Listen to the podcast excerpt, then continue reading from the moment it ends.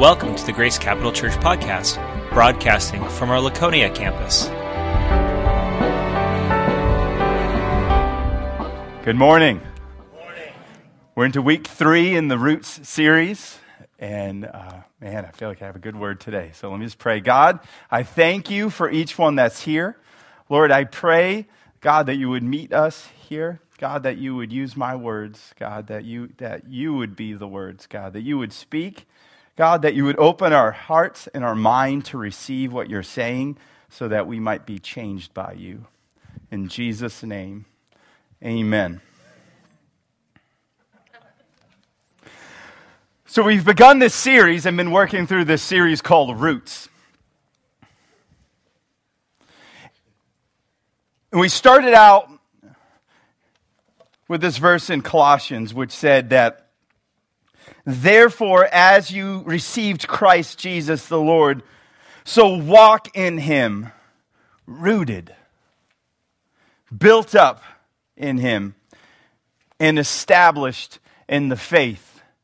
And from the beginning, we established that Christianity isn't just an idea, it's a way of life, that it's a walk. And we established that we don't just believe in God, we need to believe God. And then allow that to dictate how we walk. And in the first week, we saw that the key to following Him, the key to being rooting, rooted in Him, is to trust Him with our whole heart. Proverbs 3 says that we must trust the Lord with all our heart and lean not on our own understanding. In all our ways, acknowledge Him, and He will make our path straight. Now, it's not easy to follow Him, but the path is straight. And then we looked at this wisdom saying in the book of Jeremiah, which has really served as the framework for the whole series and it's in Jeremiah 17. This wisdom saying shows us two ways of life. In one way of life, it says that you are like a shrub. And the other way of life, it says that you are like a tree planted by a stream. So let me read to you.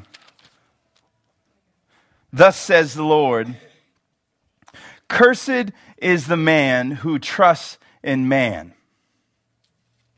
and makes flesh his strength, whose heart turns away from the Lord. Let me pause.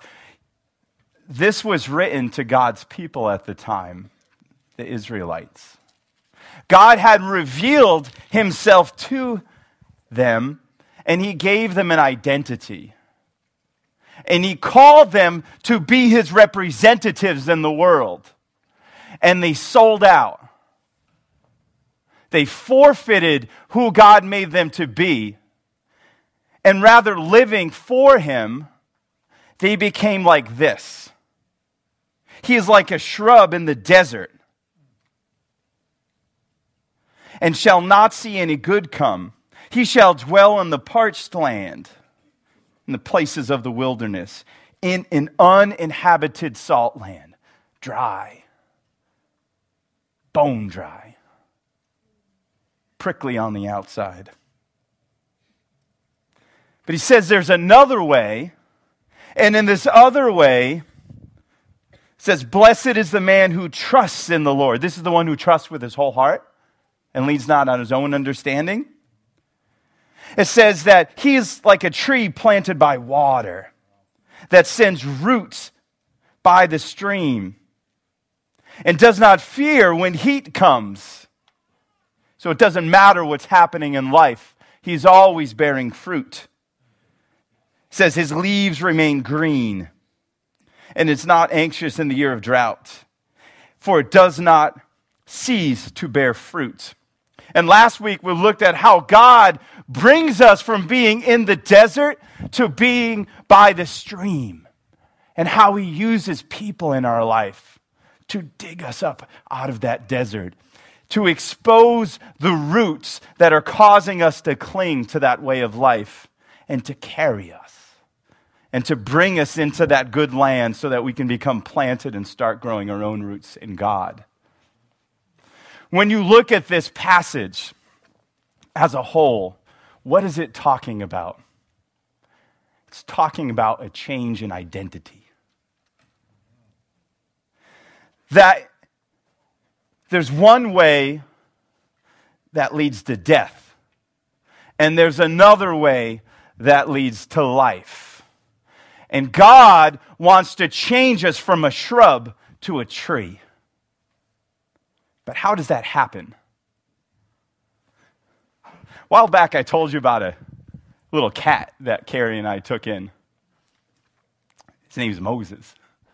And we found him in a garage outside of our house. It wasn't our garage, our neighbor's garage. We're in a side by side. And the poor little thing was, was this big. It was just a little baby kitten. And this kitten was crying. And I thought it was a bird, actually. It was crying all day. Just like crying, crying, crying. And so I uh, made my way into the garage. Well, yeah, forcefully. And uh, I saw this little kitten covered in sawdust. And it was covered in fleas. And we, and we took it into our house and we bathed it and we pulled the fleas off and kind of brought it back to life nursed it with a little eyedropper. And he became part of our family. And in our family, we have a cat already named Emma, who's an older cat, around 12, has one eye, walks with a little lean. We call her Gangster Kitty. So she's kind of like this, right? She's from Lynn, Massachusetts. okay? And then we have a chocolate lab who's Canadian, and, and he's about 12, and he's 120 pounds, and the sweetest thing ever, this big old chocolate lab. Now, Emma, the gangster kitty, rules the upstairs. That's, that's her domain, okay? And Toby, who's a big mush, rules the downstairs. So when we brought the kitten into our home, guess where the kitten spent most of his time? With the dog. Now he thinks he's a dog.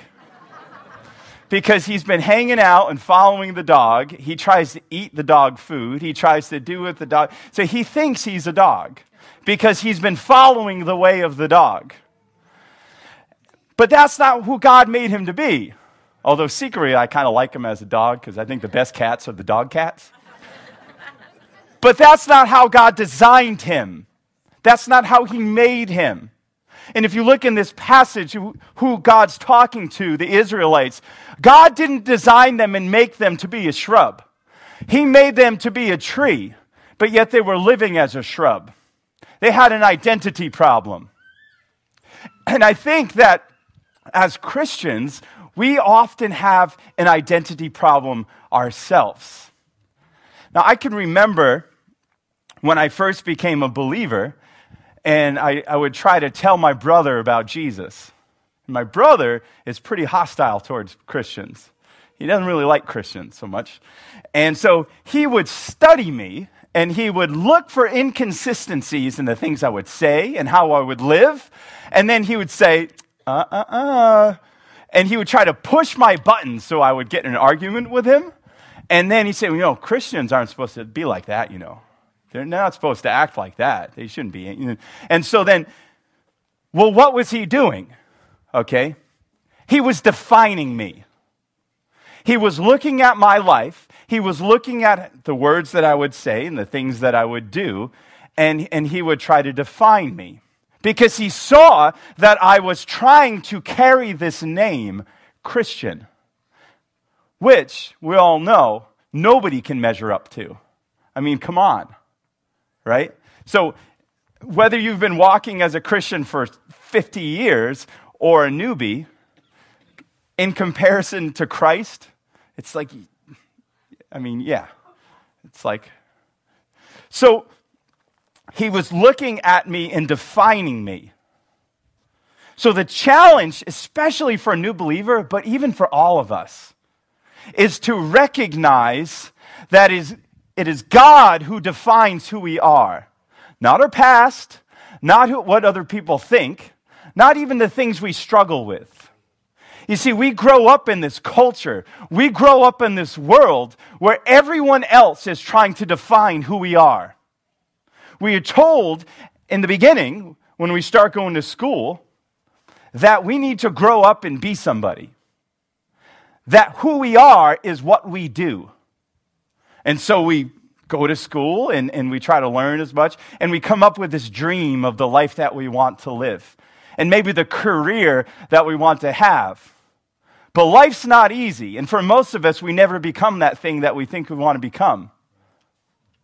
And so we feel like we've lost ourselves. We feel like we have no meaning in life. And so we become depressed, we turn to drugs, we turn to alcohol. Because we're told that who I am is what I do. But that's a lie. The other thing that people try to define us with is by what other people think of us. It's like we live in this world where everyone else's opinion matters more than our God's. And so we try to cater to and we try to craft ourselves and we try to sculpt a life that fits what other people tell us we need to be. That's a lie. That's not who we are. The other thing that this world tells us is that we are what we own. That our possessions become the defining characteristic of success in our life. And this is a hard one. Things such as owning a house. That becomes an idol in life. It becomes this thing, this defining character. You've made it when you have a house. You've made it when you have a nice car. You've made it when you have the man cave. Although you can use that for ministries. That's not, no, I'm just saying. You've made it when you have the nice guitar. But that's not who we are. That's a lie. Those things don't define us. And when they do define us, we live in the wilderness. And we sell out our identity and we sell out our calling. That's not who God made us to be. There's a story in the Old Testament of one of my favorite characters. I've preached on him already, I think twice. His name's Jacob. And, and Jacob, he had an identity crisis. This morning, I want to look at his life.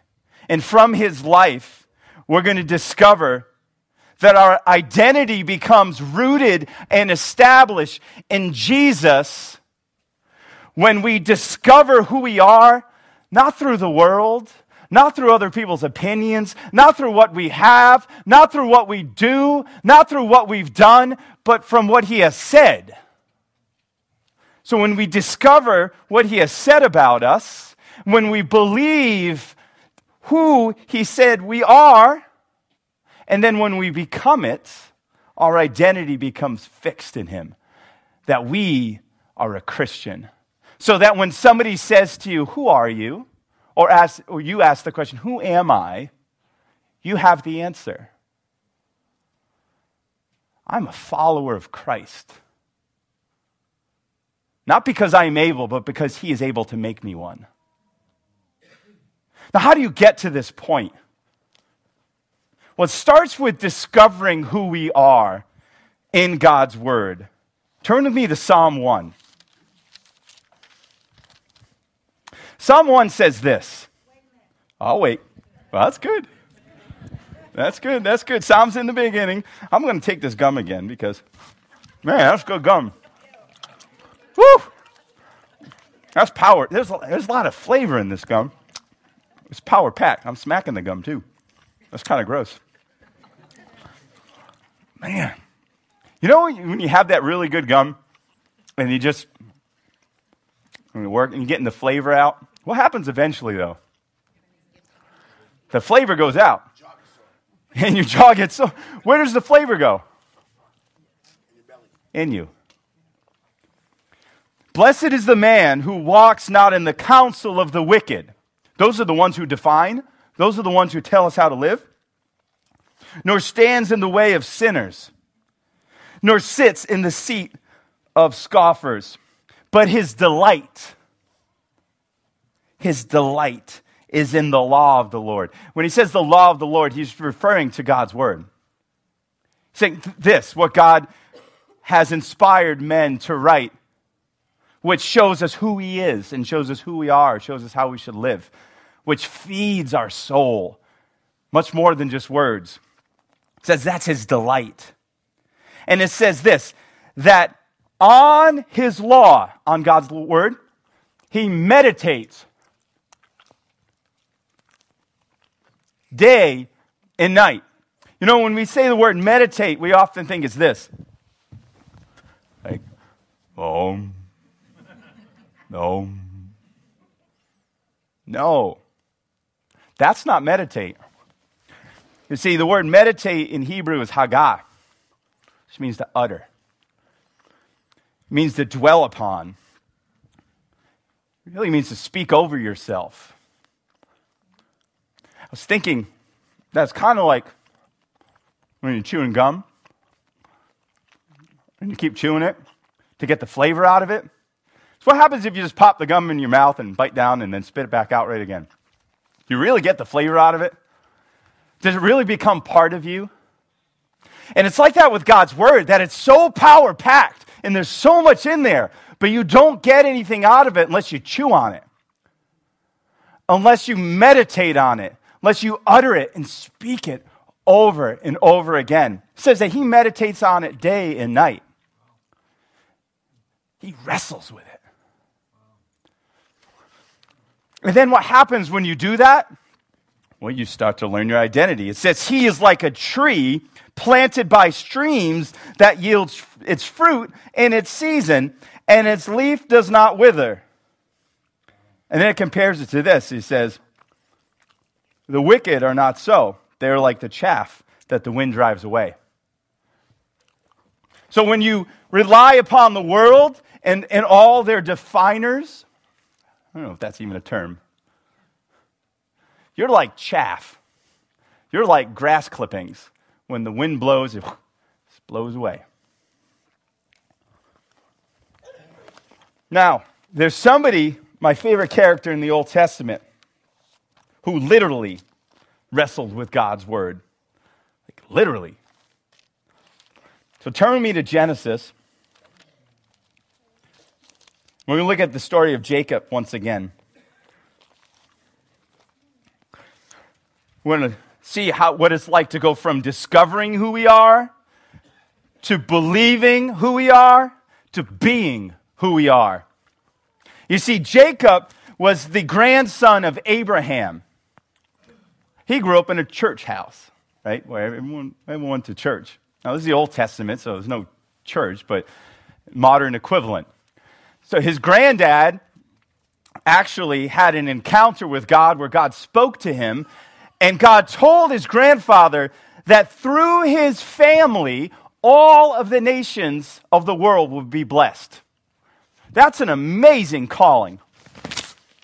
That's an amazing identity. It's kind of like carrying the name Christian, that through you, God wants to bless other people. So this truth gets spoken over his family. Then Jacob's born.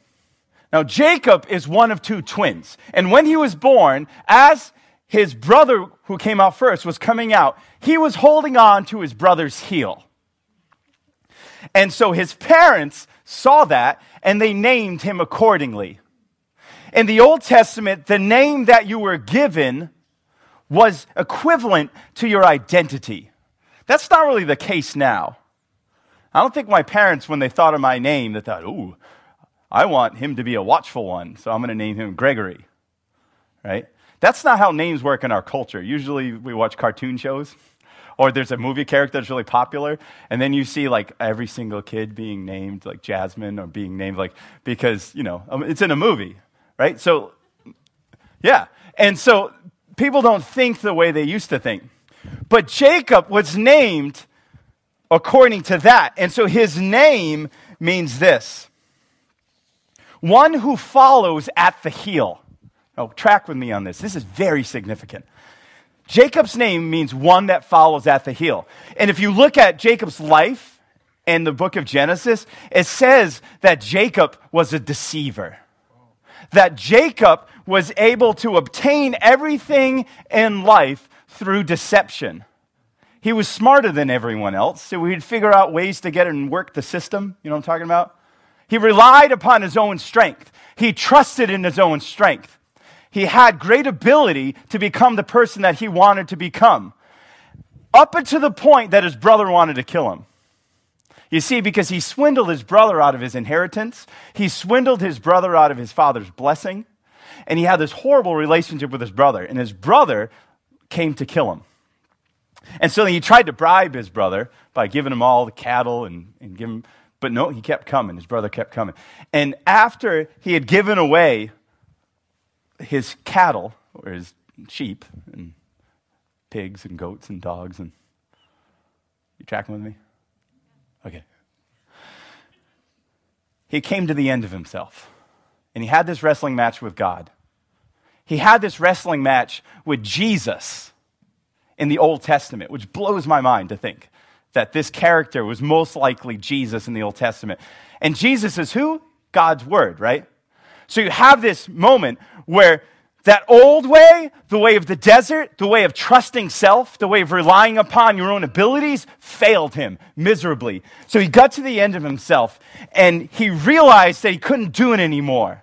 So God appeared to him and he had this wrestling match with God, which most of us have at some point in our life where we realize I can't do this anymore. So you fight with God and you, and you grapple with him and you wrestle with him. Kind of like this whole idea of meditating on God's word. When he speaks truth over you and you don't believe it yet, so you have to just grab hold of it and just squeeze it, and so that it becomes who you are.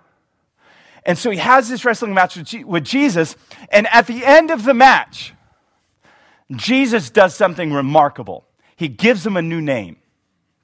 He says, No longer will you be called the one who follows after the heel, now, watch this, right? In Genesis 3, where God curses Satan, what does he say about Satan? He says, Cursed are you amongst all the livestock, okay, or amongst all the, the critters, basically. And he says that, that though you will bruise the heel, okay, of Eve's descendants, your head will be crushed. This is remarkable. Me see if I can explain this. I'm already losing it. Satan tries to thwart what God's doing. And he does it through deceiving. He's the great deceiver, the Bible says. He's the one that latches onto Jesus' heel and tries to stop what Jesus is doing. And that bruising the heel of Jesus was actually talking about Jesus going to the cross. It was a prophecy. So the one who's latched on and trying to stop what God is doing onto the heel of Jesus is Satan, is the great deceiver. Jacob, whose name means the one who follows the heel, was also a deceiver. Why? He was following the way of Satan. So as the serpent's attached on and trying to stop what God is doing, Satan's following, uh, Jacob's following after the serpent. So in this wrestling match, God says, No, you're not going to walk that way anymore. You're not going to live the way of the deceiver anymore. You're not going to trust on your own strength anymore. I'm going to rename you. I'm going to give you a new identity. And so he names him Israel, which means strives with God. So rather than the one who's chasing after the serpent, he's going to be following Jesus. He's going to be following God in his life. So he gives him this revelation of who he is. But Jacob has an identity crisis. And here's how I know this. Because after he has the wrestling match with God, he makes up with his brother, but then there's a crisis again in his family. His daughter gets raped awful. And his brothers learn about this, and they go out and they kill the guys who rape his daughter. But the people who rape his daughter, one was a king and one was a prince. Okay, well, the prince raped them. And so they go out and they, and they kill them, and then they kill all these men in, in, in this village, well, part of that city. So they kill the men, and now the men are going to retaliate. So God appears to Jacob, and so here's what we're going to pick up.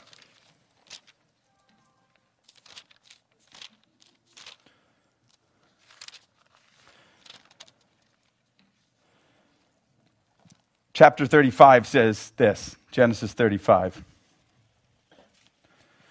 So he's in this crisis mode because his daughter got raped, his sons just killed a bunch of guys, and there's going to be a retaliation. And so he's having an identity crisis because the old way that he knows, he's going to do what? He's going to take matters into his own hands. But the new way that God's calling him to live is to strive with God, is to trust God.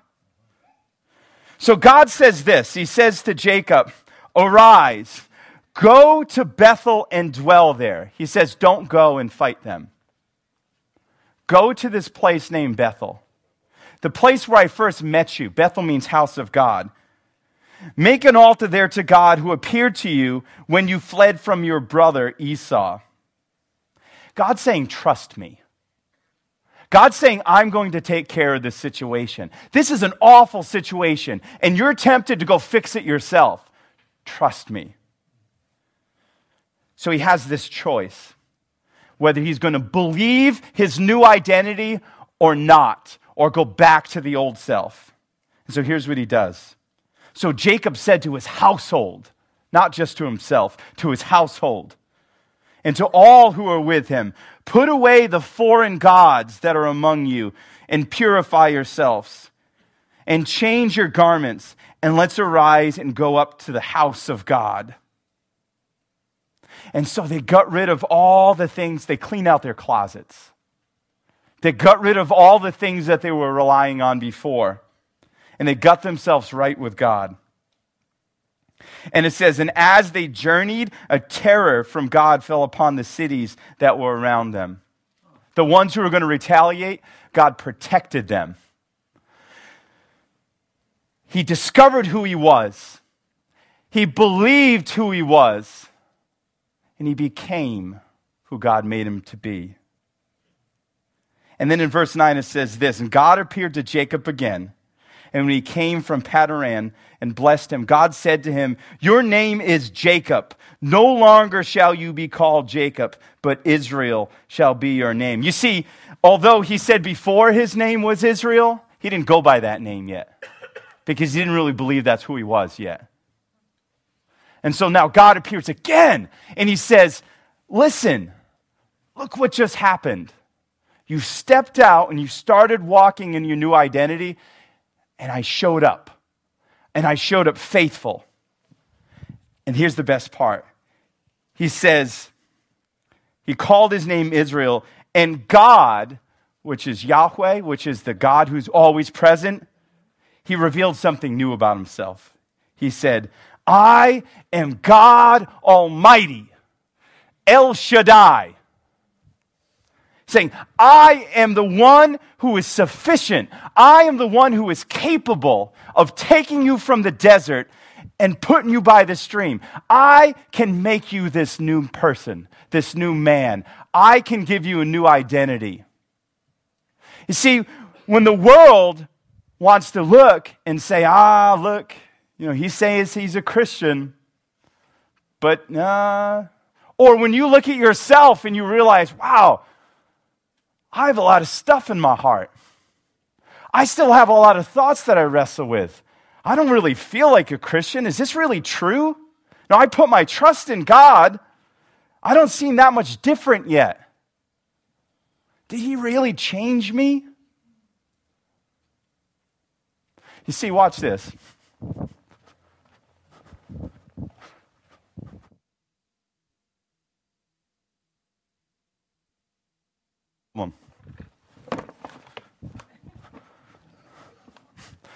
You see, in 2 Corinthians 5, God says that we are a new creation in Christ. It says that God has remade us. He says that The old has passed away. Behold, the new has come. But we're walking around with a dead man next to us. We have trouble believing that our old self is not really us because we still feel a lot like the old self. But when God says that you're a new creation, but when God says that you're a new species, this old man, he's dead. That's not you anymore because God said so. Because it's God who defines us, not the world.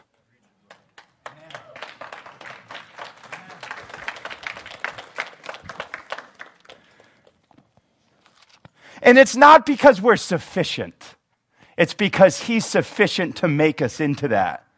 When He showed up and said, I am God Almighty, I am El Shaddai, He's saying that you're not Jacob anymore, you're Israel because I did it, not you.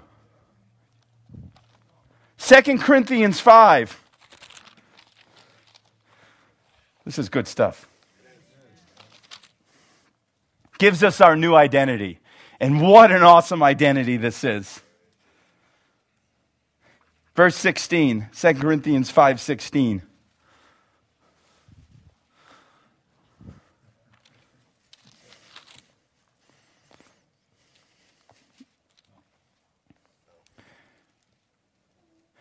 says, From now on, therefore, from now on, Therefore, we regard no one according to the flesh. Don't look at who you were. Don't get stuck in your struggles. God can deliver you from them. He has the ability, He is suffi- sufficient to do that. That doesn't define you anymore. He says, even though we once regarded Christ according to the flesh, we regard him thus no longer. Therefore, that's a good therefore. Therefore, if anyone is in Christ, in Christ means put your trust in him. It means to have him as the Lord of your life. To acknowledge that you can't do it anymore in the desert that you need to be in the stream, and the only way you can be next to that stream is because of Him. Says that you're a new creation. And that's a powerful word because uh, in Greek that means new species. That Moses, who thinks he's a dog, but he's really a cat, it's like Moses actually becoming a dog. And you're not going back. The old has passed away. Behold, the new has come. All this is from God. It's all from God. We don't deserve it. It's because He loves us. It's because He picks us up, He carries us over, He makes us new. And He says, This isn't you anymore. Says that He has reconciled us to Himself. And then it says, it gives us our identity says he's given us the ministry of reconciliation. He's saying that I'm going to take those other the things from your past life and you're going to use them for ministry. You're now a minister for me. It says that we're an ambassador. Woo! Verse 20, therefore we are ambassadors for Christ. That means God talks through us. That means God acts through us. That means that God has chosen that we can represent him even though we're not able to but he makes us sufficient because he is El Shaddai. That promise that was given to Abraham, that through all the families of the earth, that they would be blessed through Abraham's descendants, that God could even take a deceiver, one who was following the way of Satan, and use that type of man to reach the world. And we're the same way. That God takes our broken pieces, God takes the mess from our past life, and we sang it. Nothing is wasted that He uses those things so that we can minister to others and be an ambassador. And here's why we can do it. Verse 21 it says that for our sake, He made Him to be sin who knew no sin, so that in Him we might become the righteousness of God. Meaning this that when we put our trust in Christ, that our sins are forgiven completely. That the old self that's attached to us, it's like in that movie with, oh, see, um, I wasn't a Christian my whole life. Total Recall, like with the thing with the neck and, and the, right? Yeah. God takes this away. Take this away, Mike, because that's not us. God takes it away. As far as from the east is to the west, that's called a merism. That means completely and totally, utter, utterly goes away. That is not who you are. And it says, In him we are the righteousness of God. N.T. Wright said that means covenant faithfulness. That means now we are capable to represent him to the world, not because we are sufficient, but because he is sufficient. That he is able to make us into the new man. He is able to make us into a Christian. So when somebody says, Who are you? Or when you ask the question, Who am I? You can answer now that I'm a son of God, that I'm a child of God, that I'm a representative of God, I'm a follower of Jesus, I'm a Christian. Not because I'm sufficient, not because my life is perfect, not because I'm always acting like Him, but because He died for my sins. That's the gospel. And He's remaking us into the image of His Son through His presence that's inside of us. So that when we go from being in the desert to being by the stream, it says that we bear fruit in all seasons. You know what the fruit is? The fruit is the character of Christ. It's his words. It's his love. It's his it's the fruit of the Holy Spirit that's inside of us. So that as we go out and we represent him as an ambassador, people see him in us. Starts with this meditating, chewing it wrestling with it. Then it goes to believing it. Then it goes to being it. He has accomplished it already. It needs to be actualized in your life. It needs to become who you are. Thank you, Lord. I'm going to have the worship team come up. I went long. I think this happens a lot now. Oh, Lord. I just pray for anybody here who is struggling with their identity, who's longing to become the person you intend them to be, but they feel miles away from where they need to be. That they're constantly plagued and haunted by the feelings and thoughts and their own way, old ways. That they're so used to being defined by others being defined by what they know, being defined by what they have, by catering to people's opinions. God, I pray that you would release them from that, that you would set them free from the bondage of that. God, that they wouldn't be enslaved. God, that you would carry them from the desert to the stream. God, that their identity would be rooted in you. God, that they would receive it and believe that in you we're the righteousness of Christ. God, thank you. Thank you that we can be your ambassadors. God, I pray that we would live that way. God, I pray that we would operate in your love, in your compassion. God, that we would have the same eyes that you looked upon us with for others.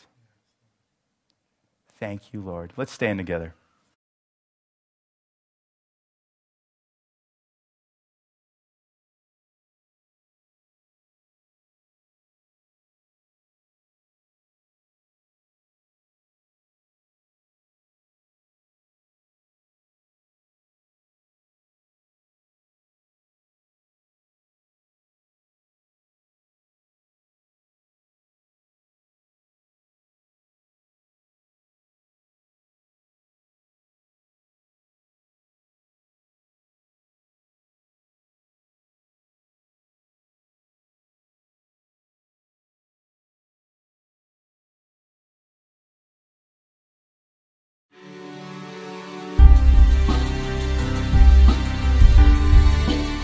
Thank you for listening to the Grace Capital Church podcast. If you'd like to know more about this podcast and the mission that we have in New England, or if this podcast has been a blessing to you and you would like to support this ministry financially, please visit us online at gccnh.com